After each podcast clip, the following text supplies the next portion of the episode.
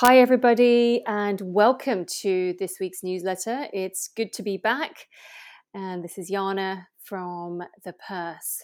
So, in this week's newsletter, we spotlight our interview with Patience Marime-Ball and Ruth Shaber.